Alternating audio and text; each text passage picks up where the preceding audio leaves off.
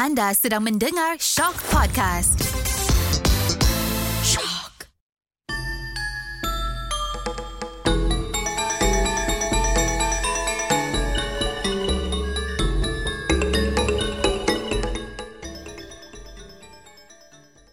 Sumpahan Masuri Masuri membesar dan diasuh dengan penuh adat resam serta tata susila oleh kedua orang tuanya. Sejak zaman kanak-kanak lagi, Masuri telah menunjukkan ciri-ciri luar biasa di mana dia tidak seperti kanak-kanak lain. Sehingga meningkat dewasa, ciri-ciri kewanitaannya lebih terserlah dengan wajah yang cantik rupawan serta hati budi yang sangat baik. Sehingga kan menjadi buah mulut penduduk Langkawi dan akhirnya sampailah ke telinga Datuk Pekermajaya. Dia adalah wakil sultan yang memerintah Langkawi pada masa tersebut. Mahsuri dikawinkan dengan Wan Derus iaitu adik kepada Datuk Pekermajaya dan Wan Mahora. Mahsuri hamil ketika Wan Derus keluar dari Langkawi kerana pergi berperang dengan tentera Siam di Kuala Kedah. Sepeninggalan beliau, Mahsuri dikabarkan untuk tinggal bersama ibu bapanya.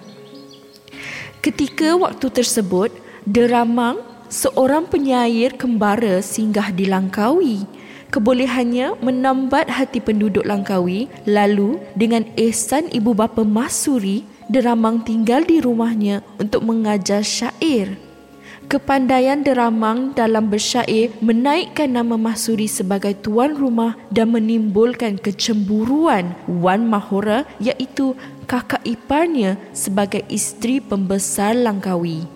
Kelahiran anak Mahsuri iaitu Wan Hakim mencetuskan fitnah apabila Wan Mahora menuduh Mahsuri bermukah dengan Deramang. Atas sebab itu, Masuri dan Deramang ditahan dan dijatuhkan hukuman bunuh oleh Datuk Pekermajaya iaitu abang iparnya sendiri setelah termakan hasutan Wan Mahora. Walaupun dipujuk dan dirayu oleh ibu bapa Masuri, hukuman itu tetap dijalankan.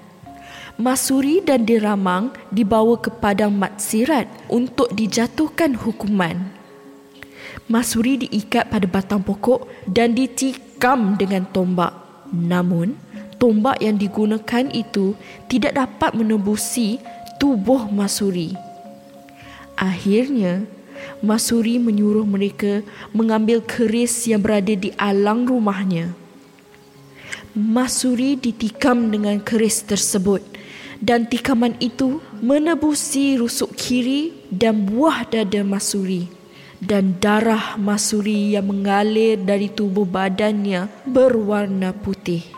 Dalam keadaan lemah dan tidak bermaya, menantikan nyawa melepasi kerongkongnya, Mahsuri melafazkan kata-kata yang bakal diingati sepanjang zaman.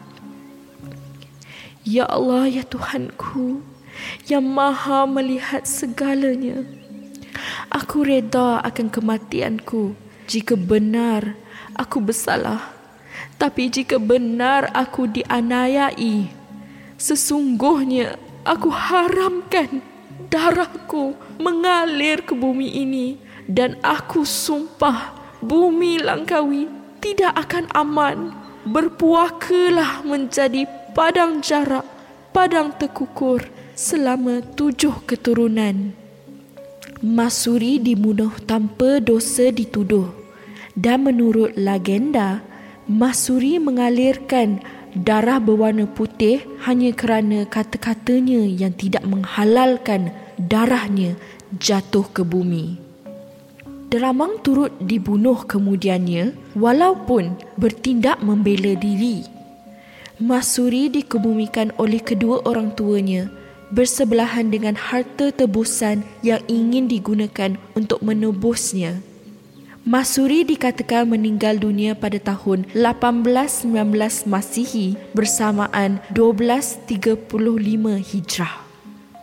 Seminggu selepas Masuri dibunuh, Wanderus pulang setelah Kedah gagal menewaskan Siam.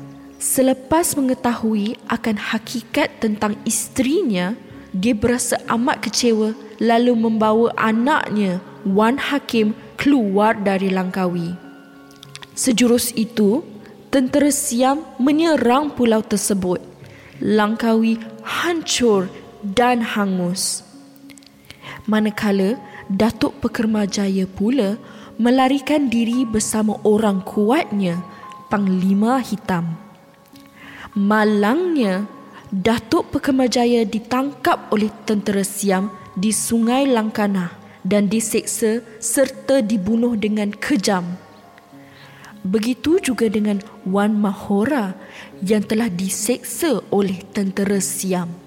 Manakala anak mereka Wan Muhammad Ali bergegas pulang dari Pulau Pinang untuk membalas dendam. Kejayaannya mendorong Sultan melantiknya sebagai pengganti bapanya. Walau bagaimanapun, Pulau Langkawi tidak pernah makmur kerana kegiatan lanun dan jenayah yang amat teruk. Angkara hasad dengki dan fitnah, Langkawi menerima padah yang terlalu hebat penyesalan sudah tidak berguna lagi. Sebaliknya, Langkawi hanya mampu menerima bahana dan sumpahan Masuri yang kekal menghukum Langkawi selama tujuh keturunan. Kisah sumpahan Masuri amat sinonim dengan Pulau Langkawi.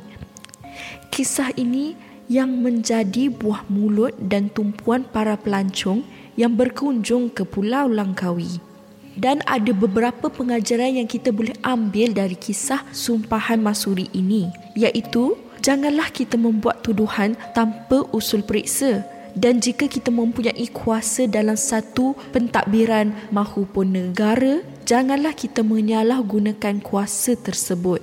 Seterusnya janganlah kita menindas kaum yang lebih lemah daripada kita. Seterusnya kita perlu hormat hak peribadi orang lain dan akhir sekali memfitnah itu membawa padah. Dan dalam ajaran Islam juga fitnah itu merupakan dosa yang lebih dahsyat daripada membunuh. Baiklah itu sahaja untuk kisah sumpahan mahsuri